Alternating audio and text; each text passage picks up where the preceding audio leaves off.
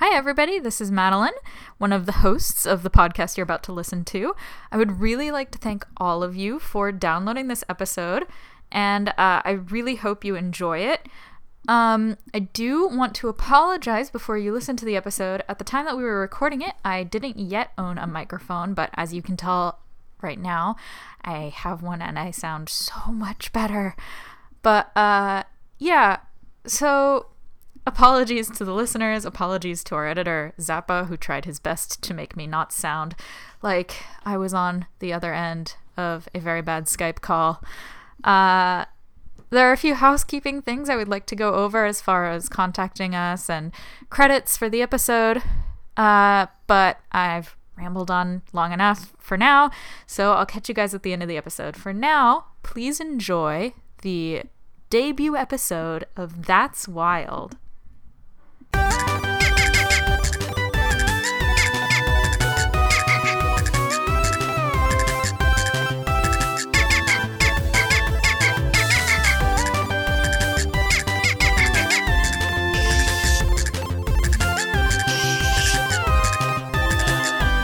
Okay, I, I, I don't.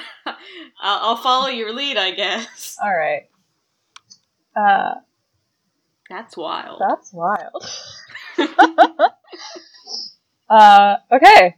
This is the start of the podcast. Hi. Hello, How are you, Lydia? I'm fine. How are you? I'm very good. And uh, we should we should introduce ourselves to any any listeners who may be joining us. Okay, you start. Oh, okay. Uh, I'm Madeline, and I am not qualified to talk about animals in any capacity. My name's Lydia. I'm mildly qualified. And together, we are partially qualified to talk about we are semi-qualified. to do a podcast on animals. I have a blog. yeah, you have a blog, and I have a blog that's not related to animals, But I- whatsoever. but I listen to podcasts a lot. she does listen to podcasts a lot. I almost exclusively listen to podcasts, actually. I'm trying out my sultry voice. I can tell it's very seductive. I'm Um, sure you can hear my chair creaking a lot, so that should also be fun. Yeah, I'll edit it out. I'll actually just select all chair squeaking noises. Uh, Deal with it in post. Yeah, or maybe our audience will just have to deal with chair squeaks. Yeah, I'm just very wiggly. Uh, so, since this is our inaugural episode, uh, I figured I would share with sure you. to be one of many. Yeah, sure to be one in a very long series of podcasts. Uh, who knows? Maybe people will like it. Um, I figured I would start us off with a very fun story about animals. Uh, to just Very to just get us going. A very wild story, if you will. I wonder what uh, animal it's going to be. Uh, well, it's one of have no your favorites and one of mine. Uh, as you may know, my mother grew up in Colombia in a city called Barranquilla, which is That's wild. yeah, super wild. uh, and they had like a nice house there, and the neighbors had these big banana trees. Lydia, if you live in a tropical city in South America, what do banana trees attract a lot of? Um, Hint, Lydia, you already know the answer. I told you this when we were prepping for the show. You know the answer. I, I'm I'm just trying to figure out if I'm like supposed to know in in fiction at this point. Just go for it. Is it um bats? Yes, it is. It is lots of bats. The answer is Wow, like crazy amounts of bats. Um, that's a lot of bats. And uh, in Colombia, air conditioning was not a thing people generally had in their houses when my mom was growing up. So people just had their windows open all the time. And uh, these bats would just fly into the house. They would they had a route that they would go through um, habitually. They would come in through the upstairs bathroom, uh, fly down the stairs, and then go out through the downstairs bathroom. And it happened enough that everyone in my mom's family just kind of like, eh, they didn't care. like, it was a problem for a later day. Uh, until my tia Stella married a gringo, Ed, from Chicago. Fucking gringos. I mean, oops, we're not swearing. We're not swearing, buddy. It's fine. I'll put some fun animal noises over it so that no one knows what you said. And uh and so the uh tio Ed was upstairs in the bathroom and uh a bat just flew into the bathroom while he was using it and he was terrified out of his wits. He just ran downstairs screaming, Pajarito, pajarito, which means bird, bird! We didn't know the word for bat. And, uh, well, eventually they got rid of the tree. They called an exterminator. Aw, Oh, rude. well, there were hundreds of dead bats in the ceiling, so. Uh, yeah. You know, it's a circle of life. Yeah. Sometimes, you know, you just gotta take a shit, and there's a bat. I swear again. I'm so bad at this. I'm running out of animal noises to the with. Oh, um. Well, anyway, bathroom bats. That's a good story. Um, the strongest species. yeah, I mean, What is it is. what is the physically strongest species of bat? Like What is the the physically strongest? That's a tough one because they are quite strong in general. Their arms, although their legs are pathetic, a lot of them uh, can't. Some some species can't even um, crawl because their legs are so weak. Um. saddest. So and huh? that's the saddest thing I've ever heard. I know it's they're like little like dried spaghetti noodles of legs. Oh. Um, and all they can do is hang upside down from them. They can't even use them. Not all. Some species are good crawlers. Um, and some can even like run and jump like vampire bats can. But um, then it, they are they're uh, all they're built like little triangles, and they skip leg day. Basically, is what they do because all of their muscle is centered up in the shoulders and the arms. Um, and the, when not all bats can take off from the ground, but when they do, they will actually, instead of pushing with their legs, they'll push with their arms. So I actually found a cool slow motion video, not that we can show that on a podcast, of a bat, and you can clearly see it like doing an intense push up that um makes it fly up from the ground. Oh boy. So they are strong. Um, and actually, when we would um, uh, mist net for them, uh, some species you would have to be careful how you held them because uh, if you held them by their wings or in some inappropriate way, then they could actually, from trying to get away, they could actually break their own um, arms from their own strength. Oh. I know that didn't happen though. We were careful, but That's- yeah, it was. It's a cautionary tale. That's like in. I'm about to say something really stupid. That's like in Boku no Hero Academy. Oh yeah. Oh, I know exactly what you're talking about. Yes, bats are like the main character of, of Boku no Hero Academy. Where he's Um, so strong. They are too strong. They they were given all as one or one for all. Yeah, one for all. Wow. I've one for all and and they don't know how to control it yet. I've never been intimidated by a bat, but now I'm thinking like, oh my god, what if I got punched by a bat? Like, They actually, when um, at least when Pteropus species, which are like the flying foxes and their kin, um, they will actually uh, not with fists because obviously their fist is a wing, but with their wrists and their thumbs, they will box with each other. oh, So they will actually like pew, pew, pew, with their little wrists and thumbs. it's really funny to watch, actually. Although it does hurt because I I have gotten punched by a bat. It, it is painful. uh, but these are these are large bats. These are your uh, five foot wingspan bats. jeez. so oh, jeez, these are like crime fighting bats or yes, they they could. bats. Yes. Depends on if Um, they're chaotic evil or not. No, they they're they're good bats. They're good bats, Brent. oh, I love them. They're Uh, so good. so where do bats come from? Um, well, they are present on every continent except Antarctica. So they're they're from the everywhere. Um, they are the is it the third or fourth? They're one of the most diverse groups of mammals. Rodents is obviously the first one because there's like 18 million generic mouse I thought- versions. I thought bugs were the most diverse group of. Bugs are not mammals. Oh, you said mammals. I thought you said animals. yeah, well, we're, we're just getting a, a few natural history lessons in here today. Okay. Um, Today So- I learned bugs aren't mammals. it's true. Yeah. Um, insects are or arthropods are definitely the, the most diverse order of animals, but um, among mammals, which are the uh, the titty animals, I mean the um, does that count as a swear? The boobid, the boobid animals.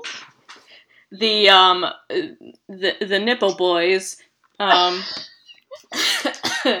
except not all mammals have nipples. Some just sweat milk. Like Anyway. the platypus. I knew that one. Yes, there you go. You got it. That's wild. Platypus is Um, like God's mistake. We'll talk about that on a later date.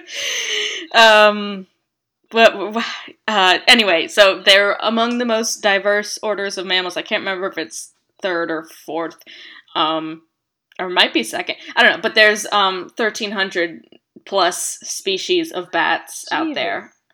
There are quite a lot of bats. Um, and uh, they um, kind of have mysterious origins um, because when you look at the fossil record, part of the problem is that um, the early bats are very tiny yeah. and their bones are very delicate because they actually have bendy bones Mhm. um, because they just have less calcium. Mhm. And this helps them fly because their bones are like a flexible kind of frame for their wings. Um, but it also means they fossilize. Uh, it's harder for them to fossilize. Um, so you kind of have a, a, a triple threat here. Um, very tiny, hard to fossilize, and uh, yeah, that's a double threat. Um, Wow. where was I going with this? Oh yes, so the fossil record is not great. Um, most of the bats you see in the fossil record kind of just spring out of nowhere, like already bats. So there's not many transitional forms. Um, there are a couple. There's um, Onyx. I'm not gonna pronounce this this guy right, but um, Onyx, Oni, Onychicteris.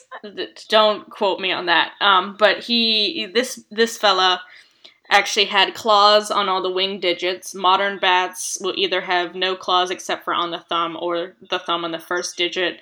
He had a long tail. He had more robust legs. Um, but you don't really get any less unbat-like than that. So we don't know what their earliest pre like. Did they glide down from the trees? Did they, you know, were they um did they start flapping just straight from the ground? Were they like flying squirrels or colugos or what was their deal? We don't know. Um, and recently they've done genetic analysis, and originally they thought bats were close relatives of modern primates. Uh, this is not true. They actually are so far removed from the rest of the um, Scrotifera, which is the mammals with scrotums. Oh, I can't believe we have Um, an entire name for just animals. Oh yeah, there, there's the scrotums. scrot mammals, and then there's the no scrot mammals. No. Um, that's like that's like shirts versus skins, like scrotes Mhm. versus no scrotes.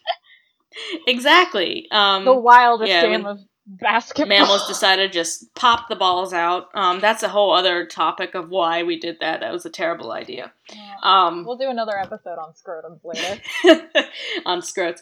Good old scrotes. Anyway, um, we could talk about Tanuki or something. Oh yeah, Uh, God, I love them. Speaking of scrotes, um, so Scrotifera happened suddenly balls, and then after that, um, it, the mammal split into um, Ferae, which is the you know the carnivore group, and then ungulates, which is the hoofed animal group. Um, but before that happened, bats split off. So Oh. they are so they don't have any close living relatives. Their closest living relatives are literally all the mammal carnivores and all the hoofed mammals. Are they closely related to flying squirrels? No, Nope, those are rodents. Those are um out, outside of the uh the uh now I need to look at the phylogram. Uh, but um no, flying squirrels are rodents. Okay. Well, So Bats are not like rodents. we have a bit of a mystery on our hands as to where they come from. Yes. But uh, the the Cherokee actually, uh, um, Do they know? yeah, they know. They Oh, well, They- there you go. they have a, a nice handy story to tell us. Um, so according to the Cherokee legend, uh, there was a game of ball. It didn't say what kind of ball. There's a lot of stories about bats that involve ball games. Well, given the bats that I knew, um, that makes sense because they are a very ball-centric species. Well, that's another fun. That's wild. That's another fun fact about you could say that ball is love, ball is life. yeah, ball is definitely life when bats are concerned. So, Mhm. uh, the Cherokee basically, according to this legend, I don't know if it still holds up. If you're Cherokee and you know, please. Also, if you're Please Cherokee- phone in. Yeah. Call one eight hundred. That's wild. Yeah, if you're Cherokee and any, and I'm telling any part of the story wrong, hit me up. Let me know. But uh, Don't hit me up because I had nothing to do with this. yeah, don't talk to Lydia. She doesn't. she doesn't know anything about anything I uh, know nothing. except bats. Anyway. I do know a lot about bats. Uh, so in this legend, the animals and birds were two separate groups, uh, two different classifications. Uh, animals were like four-legged, and birds could fly. That was essentially the distinction. Um, and the animals challenged the birds to this game of ball, and the animals were convinced they were going to win because they had the best team comp. They had deer, who was really Team fast comp. bear who is essentially like A bear. yeah like strong and then a terrapin which is like a turtle right That's correct. uh, and it was like basically reinhardt from overwatch like it had a it was like super all his points in defense I don't know who that is. Well he's got a shield. Got it. and the birds were like super agile and quick and stuff but they were nervous because the animals were so tough. Um and basically like right before the match begins these two little animals and it described them as being kind of like field mice came running up the tree where the birds were. And they were like hey can we join your team? And the birds were like well you have four legs. You should join the animals and they were like well the animals laughed at us because we were so tiny so we wanted to ask you if we could play and so the birds turned to the captain of the bird team, Awohali. Uh, he was an eagle. And what? Uh, what? He was an eagle. yes. Okay, I'm I'm painting a mental word picture Yes. here. uh, and so they turned to the eagle, and he Will you like, animate this? maybe. Yeah, it's it's to consider. Anyway, I'll sorry for a interrupting. Picture, picture. Yeah, draw me like an actual picture. Yeah. So they turned to the eagle, and he was like, "Yeah, sure." Uh, I guess he took pity on me. why not? I mean, Please stop cursing. I can't help it. I'm surprised it's you and not me, because I swear like a sailor. Anyway, so Eagle was like, yeah, sure, uh, but you guys can't fly, so we're gonna have to fix that. So they found a drum, and they took like the the leather part of the drum, like the the drummy part, and they stretched it onto the, The drummy forearms of one of the field mice, and he became the first bat. And then they turned Wow. to the other one, and they were like, "We don't have any more drums." And so another bird was like, I have an idea. Why don't we just stretch his skin like we stretch the drum? so they used their beaks to stretch out his skin between his his forearms and his hind legs, and that's how the flying squirrel was born. Oh, So well, how about that? yeah, so the flying squirrel, the bat, and the birds won. They beat the animals. The end. Uh, no, no. For like, what happened? Did the were the animals pissed off? Like, No, were they? I mean, were they hangry? Um, I I don't know. because I think I've heard parts of this. Of the books, the Silverwing books, which are like the only children's books on about like anthropomorphized bats that are like nice.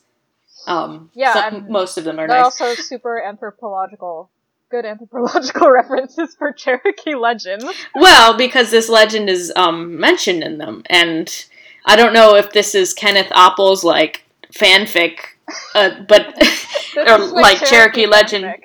fanfic, but um, there's something about like mm, I'm trying to remember what happened in those books. Um, something about like then the animals and the birds both decided to hate bats. Oh, But I don't know if that was just his addition to that. well, I But it is a very interesting myth. It is. I hesitate to call. Well, that's the thing. I hesitate to call any story from a culture that I don't belong to a myth.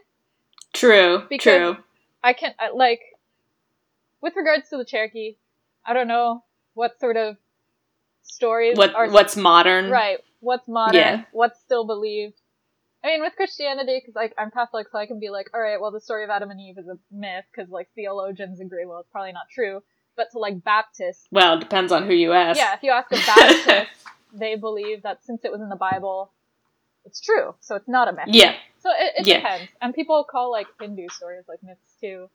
But there's like Hindu people who don't believe that they're myths; they believe that they're legends. Yeah. So You are to avoid- absolutely right. I have learned a cultural sensitivity thing. Yeah, so I'm gonna try to avoid the word myth, and I'm gonna stick to words like folklore, legend, oral tradition, hmm just so that Because those are less patronizing. uh, those are less like implying that I think that these things are false, or that I Mhm. think that these things are not believed As- anymore. yeah. Yeah. Yeah. It's good. It's good. I'll try to do that too, but I, I will probably forget. So correct me. Yeah, that's fine. Uh, so I think we covered the origin of bats pretty thoroughly. I mean, we, we- yeah. If only we knew. If only there was a better fossil record. Um, but uh, yeah. So they are kind of mysterious critters. Um, yeah. I mean, sometimes you know you could say that it, somebody just took the top of a drum and stretched it over their wings. Although uh, I will say, as someone who has touched a bat bat's wings, um, they are not leathery. That is not how they feel. Uh, if I could just, mm, kind, they're very soft and very smooth. Oh, Um, if I could describe how they feel, it's kind of like warm plastic wrap, whoa! but not sticky. That's not a feeling I would have ascribed to bat wings.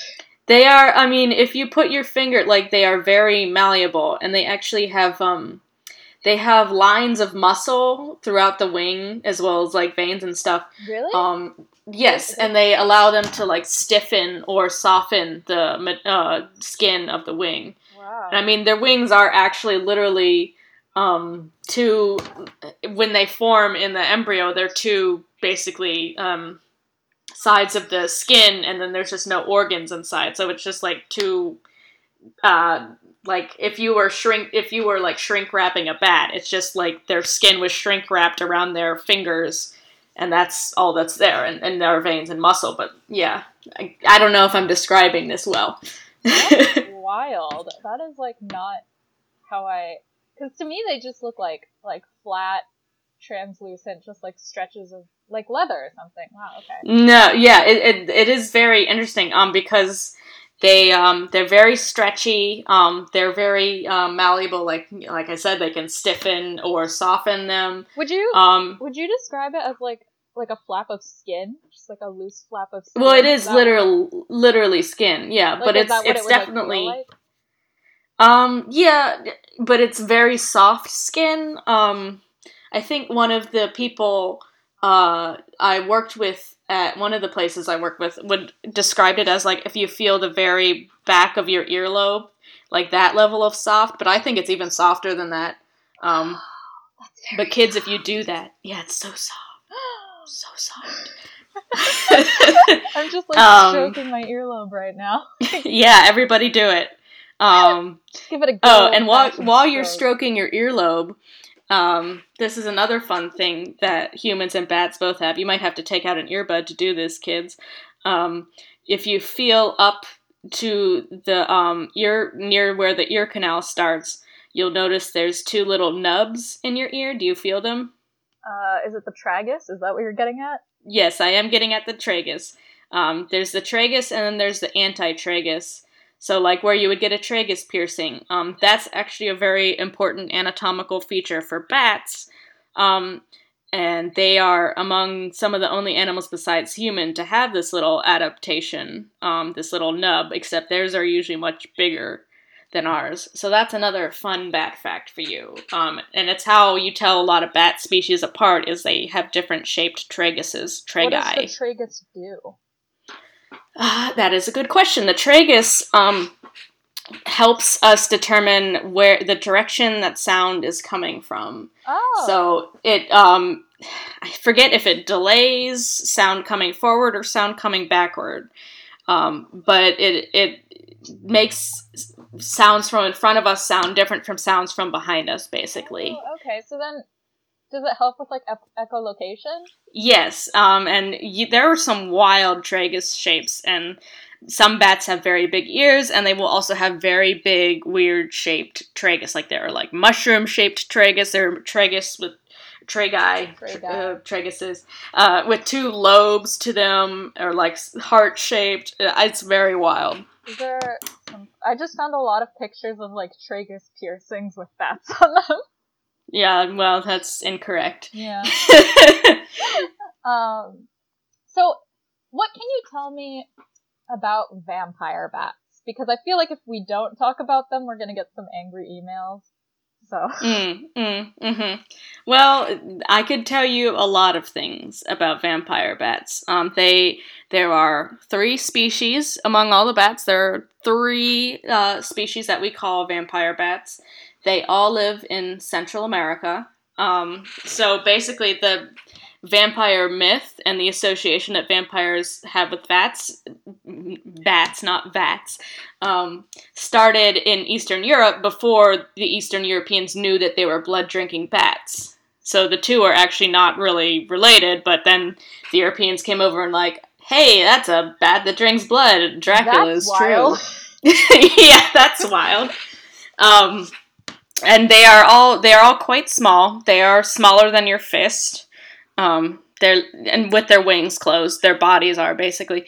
Um, and they're um, they are all members of a group called the New World Leaf Nose Bats, which means they have a very funny shaped nose. Um, it's um, that help they that helps them echolocate, and in fact, this group of bats actually makes their echolocation noises through their nose. Oh, So they are literally, like, G- tootling their snoodlins as they're flying around. Is that the scientific word for it? Toodle and Yes, we're very scientific here, and that is the correct scientific terminology. They are they're just playing their little nose trumpets. Um, I think As I they go around. A picture of one. What's the scientific word for blowjob? Because I think I Um, just found one of those while googling vampire bats. fellatio. What are you What are you looking at? Send it to me. well, I googled vampire but Oh, you know what? He might just be sucking blood. this is like a super weird picture. Send it to me. I must see. No, I think that's just like a bloody tongue, but it definitely looks like a dingaling. I think that you just have dingalings on the brain twenty four seven. That's illegal. It's illegal to think That's about illegal. Yes, no, that is his tongue. Yeah, I don't. I don't see how looking you could tongue. actually see a, a, a dingaling from that. Okay, Um, well, the that's picture quite a was very, very small when I first looked at it. I clicked on it to make it bigger, and then I realized, never mind, that's a bloody tongue. it is. It is quite yeah, okay. Anyway, they um. we'll just edit that out so I don't look like a doofus. Well, no, Barry, keep it in. Um. Keep it in Barry. Um. Well, okay. So let's talk about their little tongues then. So we know they then later you toodle can from their snoodles. About those fun stories about bat fellatio that you've told me about many times before. Well, it would be more difficult for vampire bats to do bat fellatio because they don't tend to live in multi male groups, or when they do, there's like a gender disparity. Anyway, I don't actually know too much about vampire bat sex. So shockingly, I know a lot about other bat sex. We'll get into bat sex after you finish telling me about vampire bats. right. Okay, so other fun facial adaptations vampire bats have are their tongues, which look like tongues and not anything else. Um, they actually have a groove on the underside of their tongue that helps them lap up blood. It will like draw the blood up through capillary action, and they do lap. They do not suck blood. Um, yeah, they said that if- Billy and Mandy. Okay, well, Dracula don't suck. He scrape and lick. Well, they don't scrape. Um, they um, well, they do bite. Um, and what they'll do actually is they don't bite into animals with their canines. They actually bite with their two front teeth, which Yeah, are very sharp. are- So you'll notice if you look at pictures of vampire bats, they have these two really cute little buck teeth, and that is what they use to open up the skin. So the only vampire movie that got that right is Nosferatu. Yes. He that. has he, he has his big old his little vampire bat buck teeth going on there. Um, and uh, let's see. They um, are also good at they, on their noses. They have the ability to sense body heat, so they'll go to places on an animal where there's the most like heat, so the blood is closest to the skin. Um, and uh, excuse me, let me adjust my chair.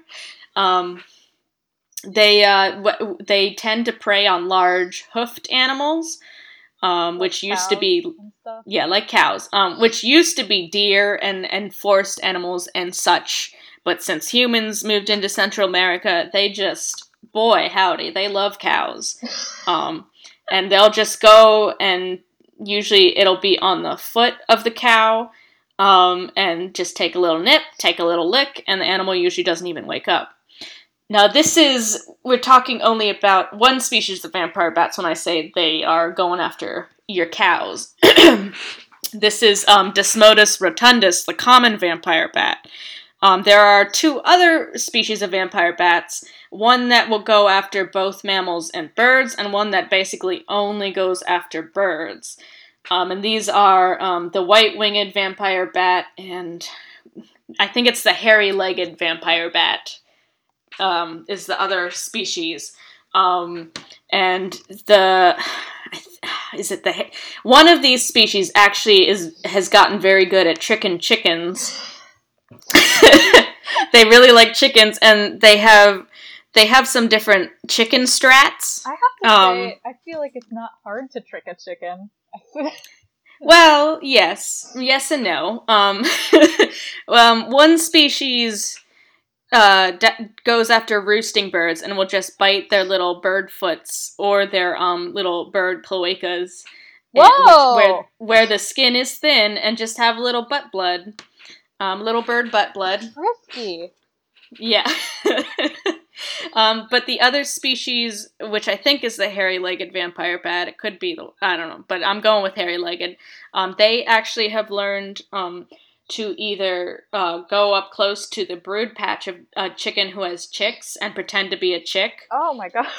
so they can get under because chickens have a bare patch of skin Right. called the brood patch, and so they get un they snuggle with the chicken, and the chicken's like, "Oh, it's a it's a beautiful, hideous goblin chick I have," and we'll let them snuggle, and then they'll strong, just powerful son.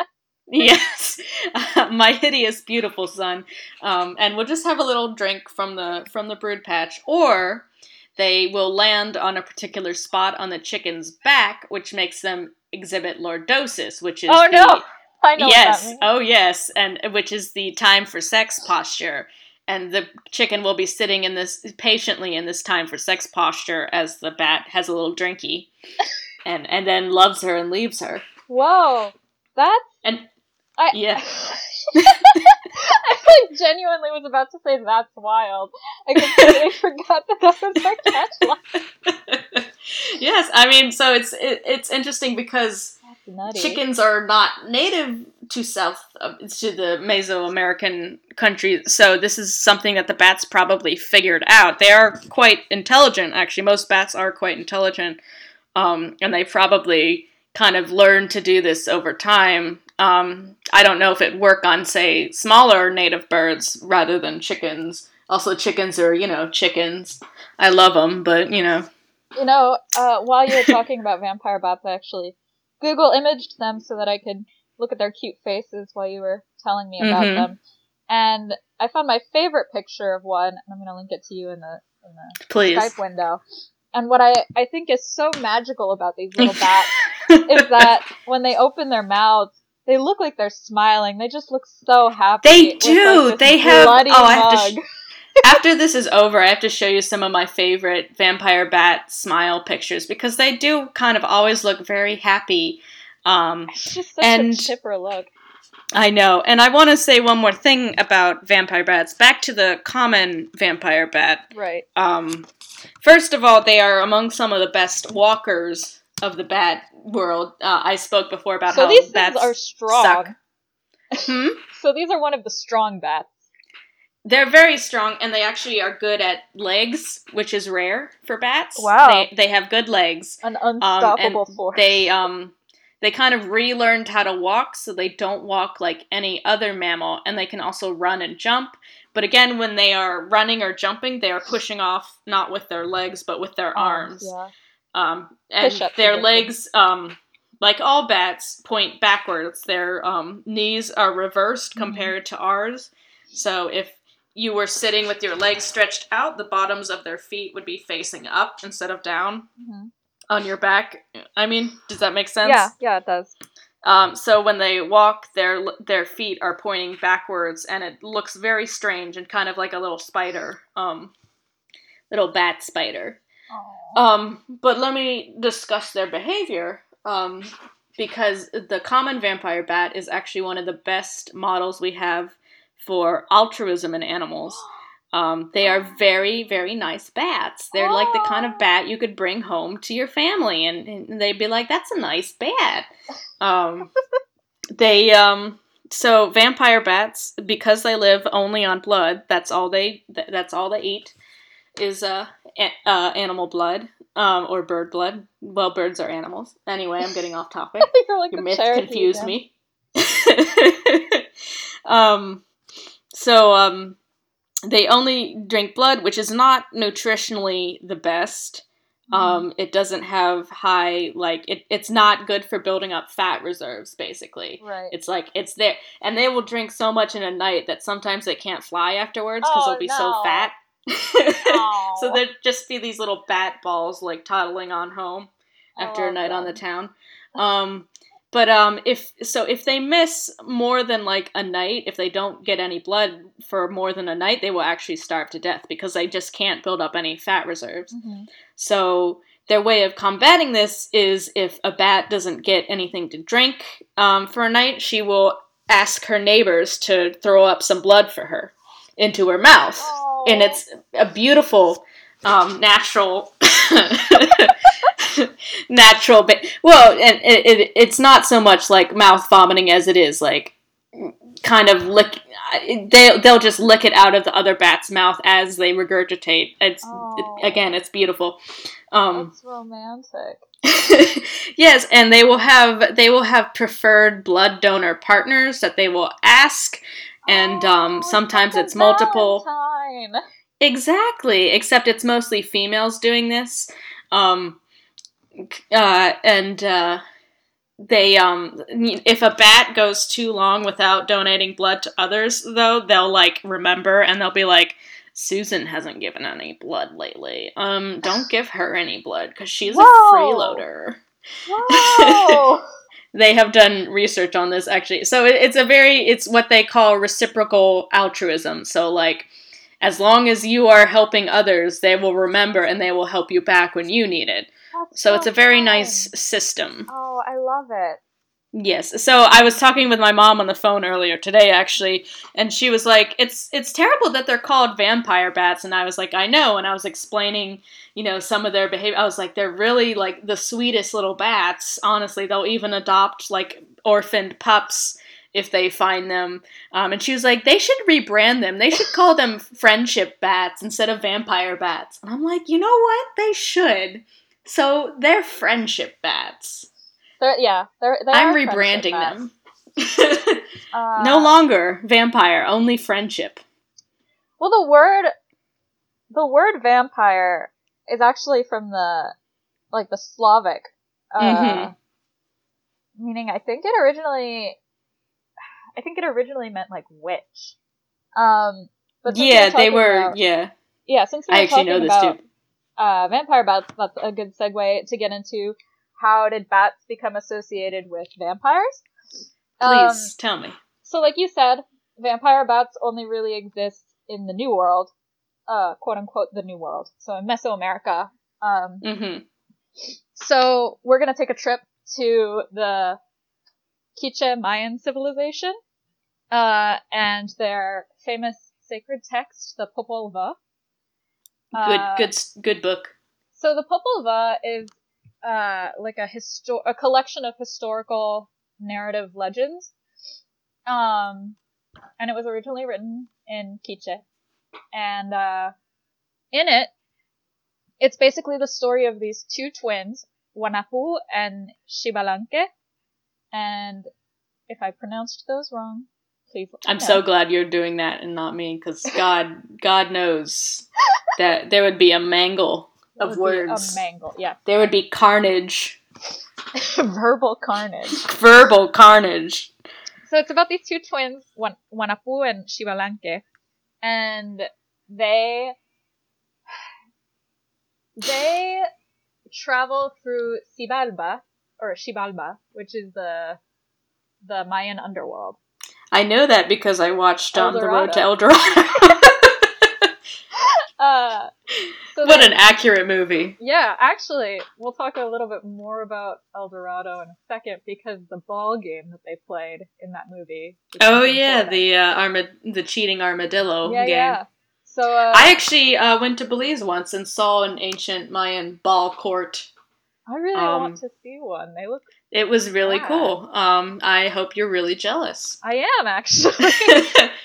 uh, so they're in Xibalba, and the Xibalbans, one death and seven death, who are like these lords of the underworld, Mhm. uh, they make the two twins undergo these trials.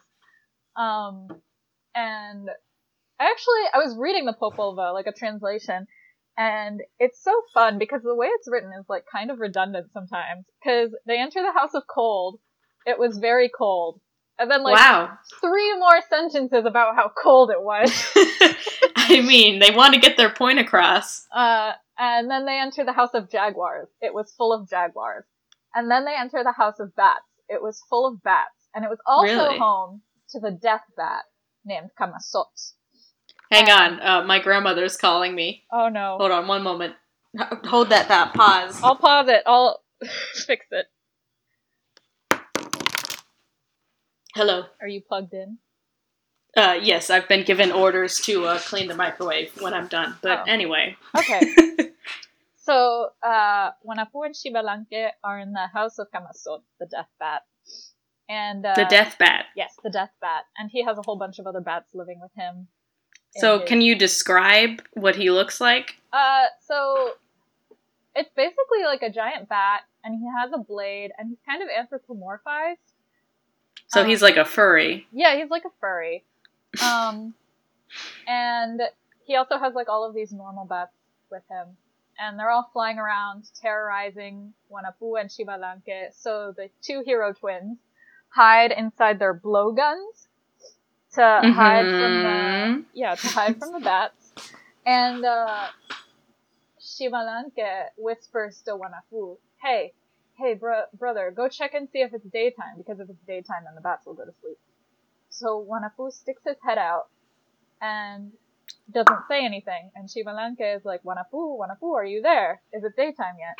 Uh, but unfortunately, Hunahpu doesn't reply because Camazotz sweeps in and swiftly slices off Hunahpu's head. He then Mm, takes The head, he then takes the head to the ball court Oh no. to show one death and seven death. Like, I've been victorious. I've I've retrieved the head of the twin, and then the gods are victorious. And um, it was sort of vague about this. One translation said that it did, and the other one didn't. But one translation basically said like, and then they used the head as a ball. Well, I mean, it's kind of like you're there, you have it, you're in the ball court. What are you gonna do? Do some nasty dunks.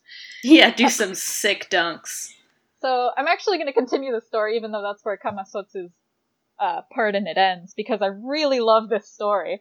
Uh, Okay, Shivalanka actually summons all the animals to him.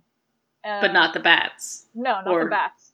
Uh, Typical. and he says, "Bring me all of your food." And so this coati comes, and she brings a squash with her, and he says, "This is perfect." So he carves some eyes onto the squash and puts them onto his brother's neck. Is this how Halloween was made? Uh, I don't know. Um, actually, that has Irish origins. We'll get to that I know, I know. So, uh, so Hunahpu is like walking around with this squash on his head now. Oh, so he's like he's fine. Yeah. He just has a squash head. He can't talk though, except during the day. Uh, Ah, but okay. Shivalanke is like, all right, let's go play some ball and get your head back. So they meet the Xibalbans on the court, ready Mhm. with all the animals. Oh, oh, dang! It's going down. It is is it like this? It's like the finale of Space Jam, basically. Yeah, yes, it is the finale of Space Jam. Uh, Everybody get up! It's time to slam now. Okay, go on. you're a songstress. Did you know that? I am. I'm very good at the song. The Space Jam song. continue, continue. So they they've come up with a plan. Uh, Hunahpu is not going to play. He's just going to stand there and look intimidating, which is not that hard when your head is a squash. And then, Mhm. Well, it could go either way. yeah, I guess. Uh, and then he turns to the rabbit and he's like, "Rabbit, you're going to go hide in the tomato patch, and if the ball comes to you, run away." And Rabbit's like, "Got it." And then Shivalanka is like, "All right, let's get this game started." So the Xibalbans and the and the and the hero twins and the animals are playing, and the ball goes to the tomato patch, so the rabbit runs away, and the Xibalbans goes to chase after the rabbit. So the brothers grab the ball, grab the head, which the Xibalbans abandoned, put it on Unapu, Hunahpu, and then do the nastiest dunk of all time, the sickest dunk, and they win the game. which it. would be like a side dunk, considering the way that the uh, goals are arranged in Mayan Yes. ball courts. But It also should you know. be noted that these balls were made of rubber and they were nine pounds. yes, they were quite heavy. Oh my goodness gracious.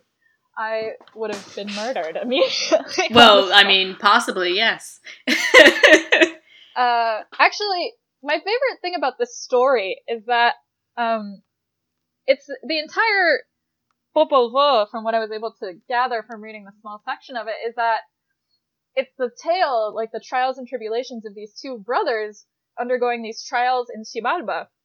But the reason they ended up in Xibalba is because their father and his brother were bawling too loud on the court. and the Xibalbans were like, hey, knock it off. And then they killed the father and the brother and then buried them in the ball court and then turned the head of the brother, of the father into a squash.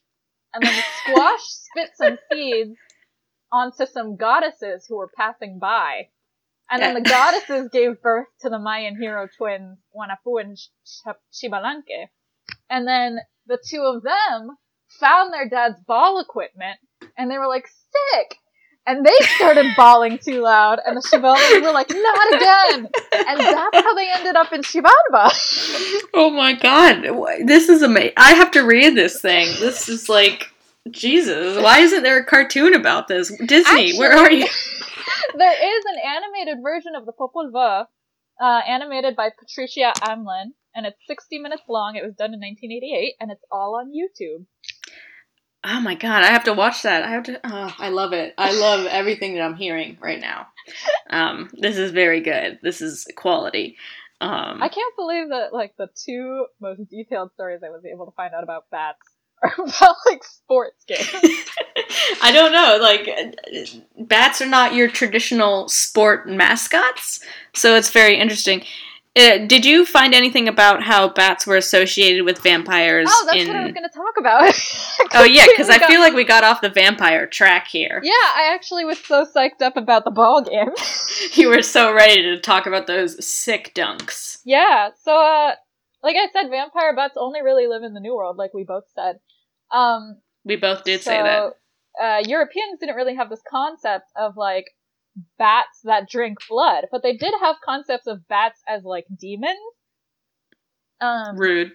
like the Finnish, actually, there's like a folk tale I think it's still held by some Finnish people today. I'm not sure, but I know that like it was widely believed up until like the 1800s that um when a person sleeps, their soul leaves their body and becomes a bat. Uh, that happens to me, yeah. Yeah, well, I mean It's that's true. just your default state. Yeah. You're actually just a bat at a keyboard. I mean, that's true. I do type with only my little thumbs yeah, I've seen it. Upside down.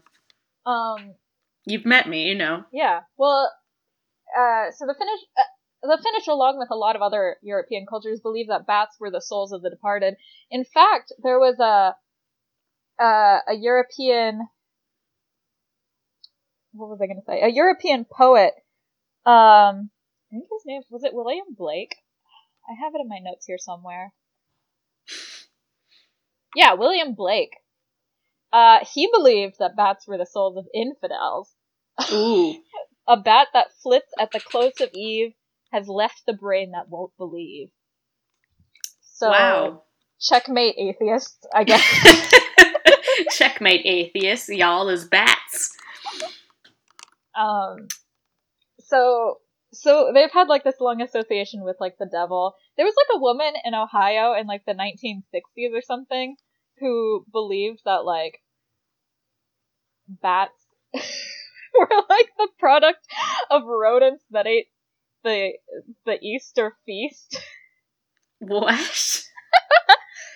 Uh, there was a, okay in I'm Ohio sorry? in 1962, a student nurse of Eastern European extraction, which is a weird term, uh, Um. related that bats are the devil in bat form, in bat form, but also that uh, bats arose from rodents.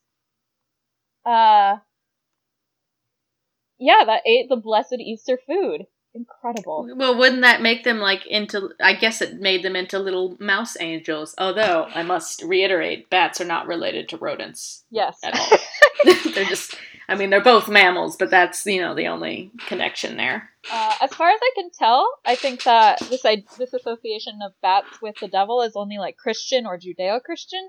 I know Mhm. that in Islam, uh, according to Islamic traditions, uh, and according specifically to Shia hadith, uh, bats are praised as a miracle of nature. Well, Um, finally, yeah, finally get They are. recognition. There's actually one source that I saw. It was written in Arabic, but there was another source that was written in English that referenced it. If you speak Arabic and you want to help me with that, uh, I would appreciate it. But there was one Shia narration that said that Jesus uh, was asked by the unfaithful to create a bat out of clay and put a spirit into it, uh, because bats are more wonderful than the rest of creation. Wow. You know what? I, I I appreciate this. I'm really liking this. This is some good stuff. Finally. I think it might actually. One source actually did say because there were two sources that said this, and one of them did mention that it might be because they, uh, uh, Jesus was in a cave and he needed to fast to observe Ramadan, and because he was in a cave, he couldn't see whether it was day or night, so he created a bat out of clay and sent it out. Um, and so he knew that when the bat was out, it was nighttime, but when it came back, it was daytime, so he could Ah. tell when he could uh, break his fast. Good job, Jesus. Yeah. Y- yeah. Thanks. I feel kind of bad that the only thing I could find in Islam about bats was related to Jesus. But well, you know, he's part of the part of the narrative too, uh, for them. Uh, if I if I remember correctly, he's another prophet, right? uh, I want to say yes, but I, I don't think he's like recognized as like a major prophet. Probably. Well, no, might be- yeah, yeah. I mean, and for Jews, he's just like yeah. Who? He's just yeah. Um, Jesus, Jesus who? Joshua who? Uh, I did find one source that said that bats were Persephone's sacred animal. Um, actually a whole bunch, but I could only find one that seemed like really like a reliable source that said that. Mm-hmm. Um, and uh, uh, since late antiquity, people have been associating bats with being like weird parodies of humans. Linnaeus, uh, do you know Linnaeus? Like the Yes, I I do. I know him. yes, personally. He's he's been doing great things lately. He uh, he identified bats, as you said, as one of the few mammals to have breast nipples for suckling their youth. Uh, so So, he, do elephants, actually. yeah, so he classified them as near humans. Uh, And then they also had like their pointy. You again have that primate connect. Like they used to really think they have, um, especially pteropodid bats, the flying fox group. They have a lot of similar features to primates, and they behave a lot like primates, aside from the flying. Ooh. fun. But yeah, But like their social structure is a lot pr- very primate Um, yeah. So then that's how bats figure into European culture. And as far as bloodsuckers go, uh, they, blood-sucking ghouls generally appear in every culture across the world, hmm from like China to India. But as And then you have those like floating intestine heads from um pardon. isn't that from the Philippines? They have like the woman's head comes off and her intestines are all dangling and she goes and sucks blood. Uh, I'm pretty sure that's a thing If you're and it's a woman horrifying. from the Philippines and you have a floating head, let us know. Call in 1-800-777. That's wild. Too many numbers. uh, but uh, as far as like uh, bloodsuckers, there there's uh, folklore from India and Roma traditions that uh, there are bloodsuckers that have the ability to transform, and Yeah. usually it's that they can turn into like different animals, into fruit. You wrote a story about a. I did, yes, and a lot of yeah, so they could turn into things like the breath of wind or something or like not necessarily animals but yeah bats were included because you know bats ooh they're at night they fly Yeah. scary. And i Um, do know that in some medieval bestiaries they are listed as birds um because and I, I was reading one this wasn't related to research for this show but i was reading one where it was like and they hang like little bunches of grapes and they're I birds I love that. it's beautiful. I love it too. And then it was like also geese are barnacles. So, you know, it was really good. I love that. I saw one source that they could turn into watermelon, which I love. Bats? No, not bats. Okay, Bloodsuckers. because Uh, just, you know, have a tasty melon. uh, as far as bloodsuckers that are like people-like, there's the baobhan sith of Scotland, who were Mhm. beautiful women that drank blood in order to maintain their beauty. Um, but around the 1800s, we get this explosion of vampire stories, like Just a vampire renaissance. Yeah, sort of like a vampire renaissance. There's a Carmilla, which is about a lonely lesbian vampire. Love her. Love her work. Sh- Sheridan Le Fanu. Uh, maybe that's pronounced with a French accent, but I, I'm so bad at French accents. That's fine. Uh, there's also John Polidori's The Vampire, which was written while Polidori was hanging out with Mary Shelley while she was writing Frankenstein, so that's fun. Uh, but it's not until Bram, Stro- Bram Stoker's Dracula in 1897 Gramp Strokers. that we get to bats being able to turn. Wait, vampires being able to turn into You bats. flip them, flip them. Thank you, Bram Stoker. Uh, and I guess the motive just stuck uh, because of Yeah, him. the motif. Yeah. Uh, so it was all thanks to Bram Stoker. Yeah, he he was the one who did like oh well, I guess they can't cross running water was the thing before him, but then he did the whole like and we need boxes of grave dirt to Yeah, travel, yeah, yeah. yo. That was also him. Uh, he also said that they could turn into wolves and like mists. Uh, yeah, mists. mist. That's what I was thinking I guess of. Yeah. bats just stuck because they were the most visually compelling because they have this long history of being associated with like the night The devil. And spirits of the departed, and also at that time Europeans were now aware of the fact that there are va- there are vampire bats. There are bats that drink blood. I think you mean friendship bats though. That's true. Friendship bats. Friendship bats. I misspoke. Uh, if anyone is curious in hearing more about Bram Stoker's Dracula and the inspiration for it, there is a podcast called Lore. Uh, it's narrated by Aaron Mahnke, and episode one is all about um, a tonic made from like the the disintegrated like remains of some guy's sibling that he had to drink uh, because they believed she was a vampire sucking out his life. It's a really cool story. Um, uh, that yeah, supposedly sounds also um, inspired Dracula. really good. Sounds really good. so that's all I got really on bats. And we're also pushing it like an hour already, although there is that part where you had to go talk to your grandma. Yes, my my grandmother had had some words for me about Um, the microwave. about the microwave. Yes. um, let me think. Is there any any um any conclusion about bats we want to draw from all this? it's Uh, that bats are good friends, they are very good friends. and they are Um, very strong. They are strong friends, and they will protect. you. They are they are quite intelligent. Um, they have long lives for for their size. Actually, they have. Uh, if you compare, because there's um. Basically, usually the bigger an anim- um animal species is, a mammal species, I should say, the longer it lives. Like elephants have long lives, um, compared to like mice who live like two years. Um, but bats kind of break this rule, and they tend to have very long lives. Um, the longest lived bat known was 40 something, uh, which is, if you compare the ratio of body size to life, by that ratio, that is a longer life than a human um, who- Whoa. uh, would have of the same size. Um, How long did it live? uh, 40 something years, I can't remember the exact. Jesus, crustable. I know. Um, and even even the um, the bats that don't live as long are still living like 10, 15 years, which is a lot for a mammal that could be like the size of your thumb. Um, Most bats are quite small. Um, and they have there's really interesting stuff about their longevity. Interesting research that's happening right now. Like for instance, they don't get cancer. Um, we're trying to figure out why they don't. Um, they don't experience the same effects of aging as we do. Like they don't.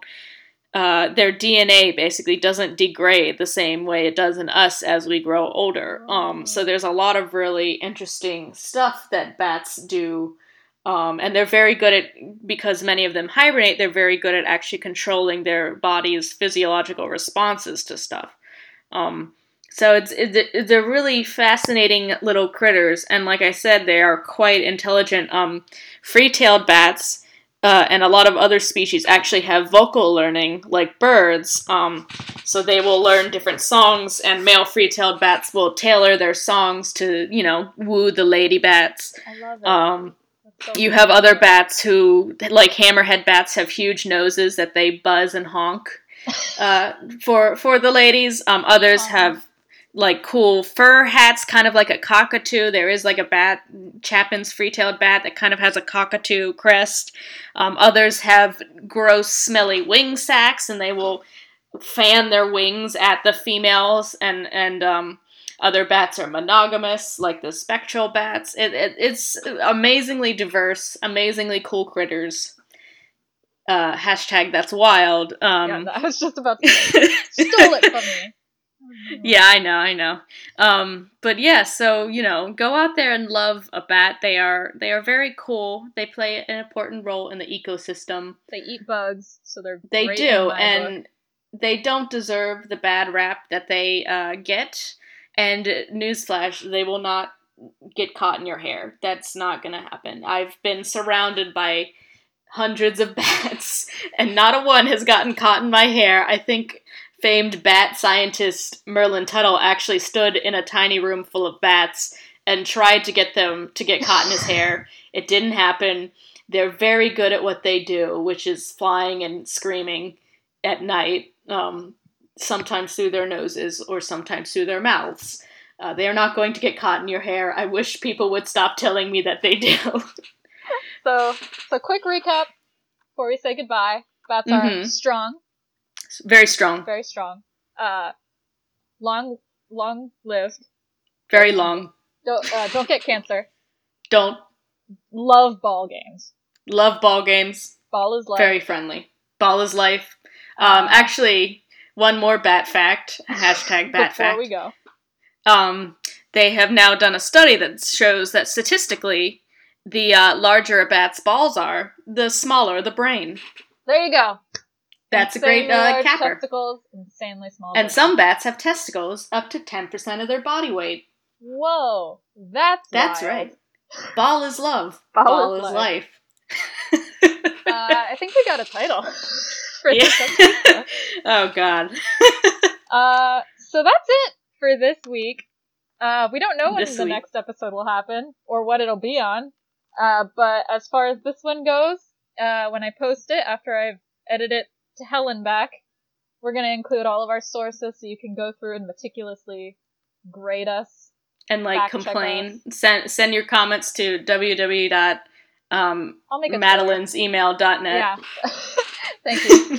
Uh, send all complaints to uh, at Ted Cruz. yes, yes.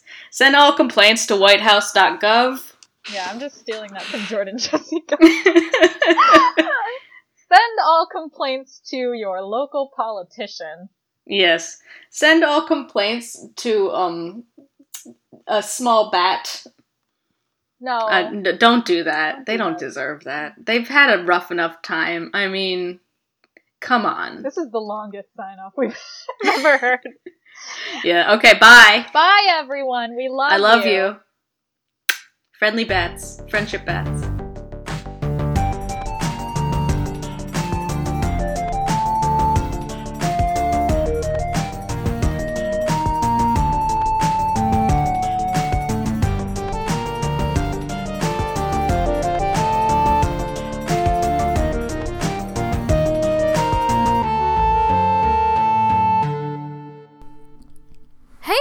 Everyone! Thank you for listening to our podcast. If you made it this far, I love you. Also, I want to give a real quick shout out to my friend Zappa Johns. He did a great job helping me make the best of some poor quality audio, and he also produced our theme song. You can find more of his music on his SoundCloud, Thpock, at T H P O C K, on SoundCloud. And also check out the other show he produces at Poetry Slowdown. As far as contacting us goes, if you want to reach out to us, we have a cool email address at that'swildpodcast at gmail.com.